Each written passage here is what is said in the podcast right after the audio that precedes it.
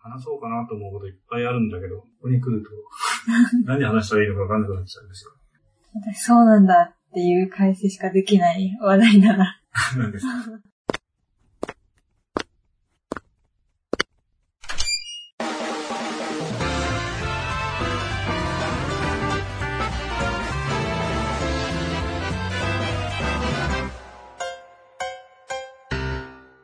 今日、あの、夏休み入ったんですけど、うん、レポートはあとふたつ残ってて、今日どうしてもいっこだけは終わらせたくって、うん、まあ、あの、なんか参考文献あったら書きやすいなと思って本探したりしました。うん、でも結局なかったので、駅まで行って、さんがいの書店あるじゃないですか。うん、そこ行って、新書をよんさつ買いました。よんさつ買ったんですか？別のに使えるなっていう。なんかこう自己啓発系が好きだったんですけど、うん、なんかあんまり魅力を感じなくなって、うん、なんかなんか新書いいなと思ってて最近。新書読みやすいですからね。うん。なんか結構新しい情報が多かったりするんで。うん、なんか、うん、なんか新書いいなっていう感じでしかないですけど。そうです。最近新書集めてます。集めてるな。この中に並んでるの好きなタイプですか？好きです。そうです。俺はもうこういう感じです。平積み。ベッドのとこに平積みしてありますけど。平積みで、もう、溜まってきたら、最近は紙袋にボンと入れて、車の中に一袋あります、ね、で家にも一袋半分まで入ってるやつがあって、え、本棚にも入ってない。ダメですよ。この本読みたいときめんどくさくないですか？見たくならないですもんね。あでも全然こう、ずらして読むとかやりますよね。なんとなくこう、積み替えたりはするんです。積み替えてるときに、こう、目に触れて、あ、これ読んでなかったとかって続き読んだりとかします。それがなんか気持ちいいですよ。そのつまみ食いみたいな感じで読むのとかもすごい好きなので、全部これを読むぞと思って読むのになれば、本当にちょっとずつ少しずつ進めていく場合もあるので、この場所にいる時はこれ読もうとか、この場所にいる時はこれ読もうとか、うん、そういう感じですね。東京なのに、この次のやつ持ってきたりとかして、どんどん溜まってくるんですよ。私も読み途中だったんでよんさつも買いました。そんな感じです、ね。絶対好きじゃないですか、店長。なんだかんだで食いついてきますよね。全部言うようにどうなのと、うんうん。むしろ、追いマヨネーズします。追いマヨネーズマンジマンジマジマンジそれ耐えられますか、心が。どこ向くのちょっと前向いてほしいんだけどな。普通に家って言ったから普通に言ったのに。普通に中古書店夕闇堂ですよ。イントネーション細かいですね。当たり前じゃないですか、ちょっと早く。中古書店夕闇堂始まるよ。意外と意外と足元入るんだよな。小説をにさつまえ買ったんですけど、うん、なんか読めなくってなんか小説が読んだら絶対面白いはずなのになんか読めないですね。うん、別に無理して読むもんじゃないですからね。うんまあ、本を読むって結構大変だから、うんあの結構やっぱその引き込まれるものっていうか、そういうものがないと読み続けるのって難しいじゃないですか。うん、これ面白いと思って続き読みたいなって思う何かがないと、特に小説とかの場合、中だるみとかもあるんで、うん、そこで引っかかっても積んで終わっちゃうものもあるので、なかなか難しいですよ。そうだったら気になるトピックだけ読んだりすれば、うんそれでもうその本を買った価値があるじゃないですか。そうです。でもなんか小説はもうちゃんと読まないとわかんないみたいなわかんなくなっちゃうんですよ。でもそのトピックで読むのも良くないっていう人もいるんですよ。結構端から端まで読まないと、それが本当のことを言ってるかわからないっていうか、ネットの検索と同じになっちゃうから、良くないっていう人もいます。でもまあ。私一時、一時読んでたんですけど、最初は。はい、本を読み始めは。でもそれでもなんかあんまり身になった感じがしなくて。まあでも人それぞれなんでしょうけど。難しいですよね。本当に目で字を追ってるだけの人もいますからね。うん、それで本読んで、読み終わったら全然内容覚えてないとか、いるんで、うん、でもそれは、その本がその程度の本だったって思った方がいいんじゃないかなと思います。ああ、なるほど。だって覚えることは絶対覚えてるし、引っかからない時はありますよね。どんな本でも。素晴らしいって言われてる本でも。立ち読みしたときは、あ、これすごいいいと思って買うんですけど、家帰って読んでたらなんか違うっていうときもあります。前の、なんだっけ、もう、題名忘れちゃった。クジラクジラ。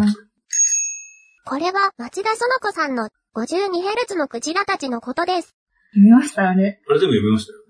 結構簡単に読めました。本当ですか？でも途中つまんないところもあって、あの、つまんないって言っちゃダメですね。途中ちょっと読みづらいなと思うところとか、俺は人のキャラ構成というその出てくる登場人物がどういう人間性があるかとかっていうのは結構重要視してて、これはちょっと見てて不快だなとか、出てきちゃってこんなのいるのとか、そういうのが出てくると、その小説に向けてちょっとキャラを乗ってるものとかもあるじゃないですか。まあ、その小説は結局この人は救われてないじゃんとか、うん、っていうのが出てきちゃうんですよ。なんかご都合でも最終的になんか全部落としどころがあるっていうのが好きなので。うんなんか、そう、曖昧な感じで終わる小説とかもあるんですけど、そういうのが面白いっていう人もいるし、結論はなくていいんだよっていうのもあるんですけど、でもそれはその物語を切り取ってるわけだから、その中で完結してる何かがないと面白くないじゃないって思っちゃうんですよ。あれ、僕、メンヘラさんに、ああ、それすごい読みたいかったやつですって言ったから、それもあげたんですよ。ああ、そうなんですか。読み合ってればいいよって言って、もう一回読んでいいよって言って渡したんですけど、なんか、もう読み合ったって言ってました。え、すごい。あの人も本読むと思う。私まだにじゅう、さんじゅっページで。もう手、手もつけてない。あまりもね。買った時が一番ピークの時です。そうですね。しかも最初の方、よくわかんない。よくわかんないです。あれ、結構大前提がまずあって、その人たちのお話ですっていう構成だったらもっとわかりやすいんですけど、あの本って、なんかだんだん主人公のことがわかってるっていう構成の仕方で、あれは結構小説読み慣れてる人じゃないと辛いと思うんですよね。東野圭吾の危険なヴィーナスあるじゃないですか。はい、あれドラマ見てめちゃめちゃ面白かったんですよ。うん、でもそれを小説を読もうと思って読んでも、うん、なんかそのドラマと同じ面白いっていう気持ちは出なかったのかなとか。そうですね。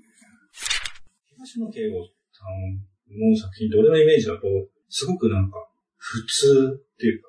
なんですかね、普通ですか？なんか、いや、えっと、語弊がありますね。すごくちゃんとしてる文章なんですよ。なんか一部のちょっとカッコつけた文章とかとは違う。なんかあの人はどっちかっていうと理系な感じがするんですけど、なんか文章もすごく正しく使う感じなんで、すごく読みやすいはずなんですよ。文章に癖があって、この文章が好きですっていう人もいると思うんですけど、そういう癖が全然ないイメージがあって、なんか一番最初に読む本としてはすごくいいと思うんですよ。ああ、東野圭吾さんって読むと面白いですよ。まあドラマになるのが分かんなかった感じです。しかも、池井戸、なんだっけ、池井戸ジョンだっけ、はい。福田直樹の人ですか。そうです。さんみたいにそのビジネス寄りとかじゃなくて、なんかすごくこう、男性にも女性にも受けるような小説を書くので、本当に中間の小説って感じがするんですよ。へー。だから読みやすいイメージがあるんです。分かんないですけど、俺の勝手な印象ですよね。女流作家の、女流作家っぽい文章とかってあるんですけど、クジラのやつもそうですけど、あれはね、人選ぶんですよ。女性は好きだけど、男性がこれ読んで面白いと思うかなとか、いろいろあるんですけど、何の話ですかね。偉そうに言ってますけど、そんなに読んでないですよ。そうなんですか。読んでない。小説で言うと、ノルウェーの森、村上、村上春樹。村上春樹です。そう。なんか、高校の現代文で読んで、だから一部なんですよ。でも、それだけで面白いなと感じたんですよ。面白いと感じたんですね。え、感じました。あれ、ノルウェーの森だっけ？なんか、村上春樹の有名なやつが。そうですよ。面白かった。ノルウェーの森はすごい有名です。ね、いくつもありますけど。村上春樹はね、なんか春樹人って言われるぐらい、なんかその熱狂的なファンがいるってイメージあるんですけど。友達が全部読んだって言ってて、国語の現代文で出た時はもうすごいひゃくてんみたいな感じの、すごい人いました。これは、ピンとこないです。えー、俺一冊読んだことないです。えー、で読んでいれば変わるかもしれませんね。そうですね。まあ星新一わかりますか？星新一わかります。彼氏が好きなんですよ。独特じゃないですか。ね、なんかそのでも自動書ですからね。そう。ああ、じゃあ昔読んでたのかな。そうじゃないですか、多分。なんか、すごい小説を読む人で、哲学も好きな人で、うん、なんか、結論のない問題みたいなのが好きなんですよ。うん、星新一って結構、そんな感じの。そうですね。星一は一時期なんかすごい進められて、何度か読んだことありますけど、えーなんですかね、エスエフ ですよね、基本的に。ショートショートが面白い、うん。なんか、ちょっとパラドックス的なやつとか、そういうのを出してくるんですけど。昔はちょっと好きでした。ああ、そうなんですね。私全くわかんなかった、うん。そうなんですよ、そうなんですよ。わかんないになっちゃう可能性ありますよね。うん、そのさっきも言ったじゃないですか。曖昧な感じで終わらせるとかは、俺は嫌いです。本当にわかりやすいハッピーエンドでも何でもいいんですけど、なんか、あ、結局、そういう結論が出るんだっていうのがスッキリするのがいいんですよ。うんだから、俺が一番好きなのは、初期の頃の、最近の作品を読んでないからわからないんですけど、名前が出てこないです。伊坂幸太郎ですね。伊坂幸太郎さんの作品がすごい好きなんです。あーへーあれももう若手と言えないかもしれないですけど、伊坂幸太郎とか、おついちとか。あの辺はね、あの、叙述、叙述叙述トリック。文章表現を意図的に操作し、錯覚でミスリードさせる表現方法です。こう見せてみて、実はこうみたいなトリックを好む人たちなんですけど、そう結局答えがちゃんと最後に出てて、納得みたいな感じのも好きなんですよ。伏線回収みたいなのすごい好きです。めちゃめちゃ伏線が張ってて、だから伊坂幸太郎すごいんですよ。伊坂幸太郎の一番最初のオーディボンの、オーディボンのオーディボンの祈りと言いたいようです。題名忘れちゃった。こういうの全部使えなくなるから嫌なんですよ。その一作目が本当にわざとらしいんですよ。もう、なんでそれ出てくるのみたいなのいっぱい出てくるんですけど、でも全部回収するように書かれてるんですよ。あの、まあ、これネタバレになっちゃいますけど、なんか子供がクソを結んでるっていうシーンが出てくるんですよ。うん、意味わかんないですよ。はい。で、別のシーンになった時に、悪者がそこでつまずくんですよ。ああ。で、いなくなっちゃうキャラなんですけど、未来を予想できるかかしっていうのが出てくるんですよ。はい。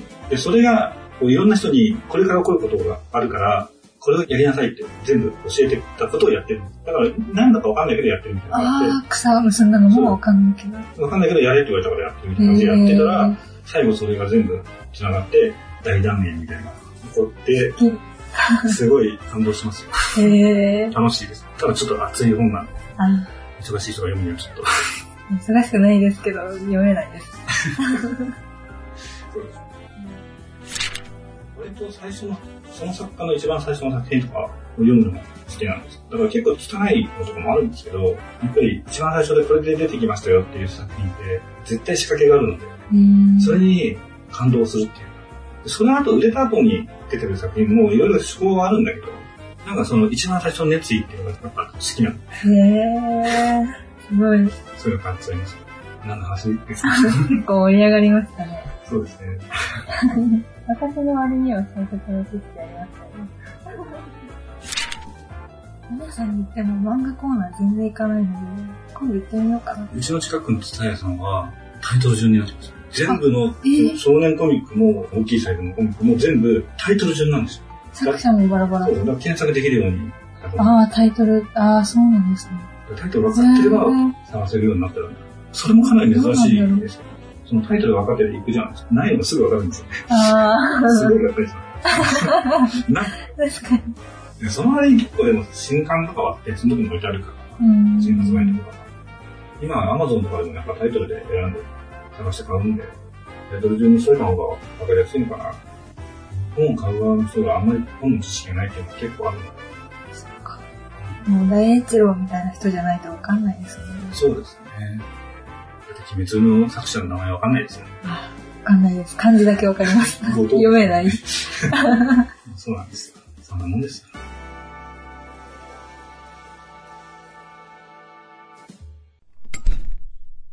この番組は思いつきを並べただけの駄話です。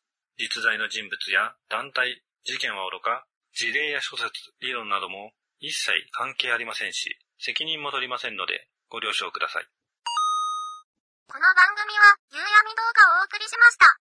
最後までお聞きくださいましてありがとうございます。